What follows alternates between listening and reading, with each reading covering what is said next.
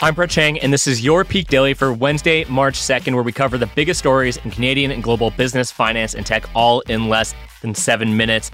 We've got a solo episode for you today, but to start, I just want to take a quick look at the market. So the S&P 500, it's down, and now that I'm looking at it from year to date, it's down 10%, and a lot of that has been due to the ongoing conflict in Ukraine. But what's interesting is that if you look at the cryptocurrency markets, right now they are way up. Bitcoin is up 15.98%, almost 16% over the period of the past five days. Ethereum is up 13.33% over the past five days. And the question I have is are we finally starting to see the separation of cryptocurrencies and the public markets? Usually they would move together. If the S&P 500 was up, cryptocurrencies were up as well, and vice versa. But now we're starting to see this divergence where the S&P 500 isn't doing so great and cryptocurrency markets are up. And so, anyways, just something to keep your eye on. It's a pretty interesting phenomena, and uh, yeah, we'll keep you updated here on the Peak Daily. But I just thought it was interesting and, worth sharing. Okay, here's what we've got for you today. We've got for our first story, drill baby drill. For our second story, it's the end of streaming, at least in Russia. And for our third story, all in one app. For our first story, member states of the International Energy Agency, the IEA, agreed to release 60 million barrels of oil from their emergency reserves in an attempt to calm energy markets thrown into turmoil by Russia's invasion of Ukraine. So let me break this down for you. The IEA is made up of OECD countries, including Canada, and they decided yesterday to release the reserves. And that's enough to cover around 2% of global consumption for the next month. And this is all in response to volatile energy prices. Now, oil hit $105 per barrel yesterday on fears that Western sanctions against Russia would disrupt energy markets and reduce the supply of oil and gas, of which Russia supplies 17% and 13% respectively. That's a lot of oil and gas coming from Russia. Now, here's why it all matters. Western countries are trying to punish Russia without also causing energy prices to surge in their own countries. It's a delicate balance.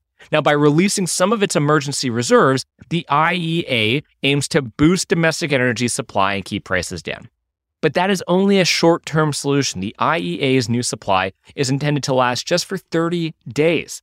The past week has exposed how vulnerable the global economy is to disruptions in the supply of oil and gas from Russia, which has some countries looking for longer term fixes. For example, Germany, which gets more than half of its gas from Russia, said it would accelerate the construction of solar and wind energy and consider rebooting its shuttered nuclear plants. They just shut those down this year and already thinking about bringing them back as a way to hedge against Russia.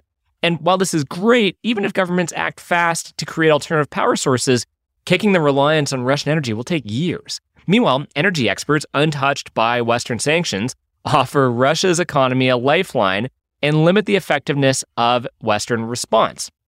Now, Russia is earning, by some estimates, up to $50 billion per month from energy experts. These dollars can then be used to buy rubles, supporting the value of the local currency and preventing an inflationary spiral, and also giving it some cushion against those exact sanctions. Now, expanding sanctions to include energy, however, would, as we just talked about, it would have a huge impact on Western economies. Now, in a research note, Goldman Sachs said they expect oil would rise to $125 per barrel, a drastic increase that would drive up inflation, likely forcing central banks to hike rates and potentially triggering a recession.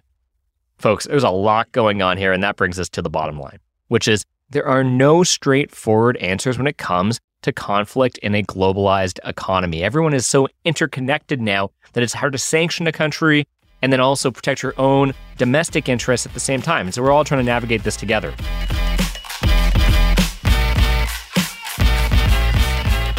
For our second story, Netflix is the latest tech company to take a side in the Ukrainian Russian war, opening up a Pandora's box of questions around the ethics of censorship during the conflict. Now, here's what's happening. So, the global streaming giant has taken a hard line against adding 20 Russian channels to its platform. And this is in defiance of new measures imposed by the country's media regulator. And just like how Jay can't speak French, I really can't speak Russian, so I'm going to give this my best shot, but I apologize in advance. Roskomnadzor. That's a tough one. I, I don't know what I'm supposed to do with that. Now, Russia's Vitrina TV law requires audiovisual services with an audience of over 100,000 viewers to carry the free state run channels. Now, in response to the ongoing crisis in Ukraine, Netflix is standing firm and keeping the channels off of their platform, with a spokesperson saying, Given the current situation, we have no plans to add these channels to our service. Now, here's why it matters. Western companies like YouTube, Google, Apple, Meta, and Netflix, they all face the same challenge in balancing demands for free speech with concerns that state run outlets are using their platforms to spread propaganda.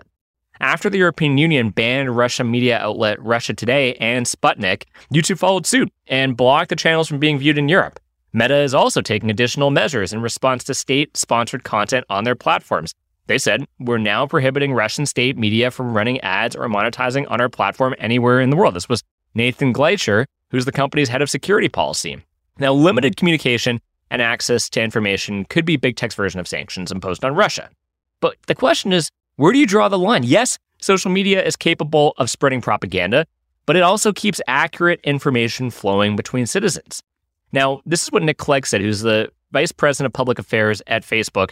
Ordinary Russians are using our apps to express themselves and organize for action.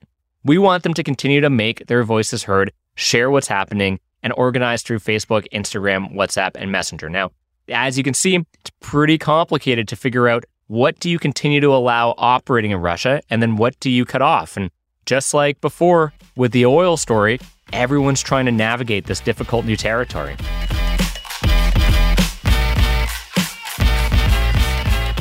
For our last story, and uh, you know, I, I, recognize that these past few episodes have been heavy on Ukraine and Russia, but that's just the biggest story in the world now. So we're going to take it a step back and do something a bit lighter. Uber is introducing a new feature that will allow users to make reservations, buy tickets for events, and organize their transportation to and from all in one app. This would have been useful when I was supposed to go see Kacey Musgraves in Toronto a few nights ago until she canceled the show at 5 p.m., three hours before it was supposed to begin. Anyways, this all sounds pretty convenient. I don't want to complain anymore. This all sounds pretty convenient. And here's how the new feature works it's called Uber Explore, and it helps you curate your night out. The new features will show riders recommendations for trendy restaurants, clubs, cultural events, and concerts nearby. Uber integrated the Yelp app into the service to recommend restaurants and facilitate reservations. Riders can also read reviews and see photos of their future meals.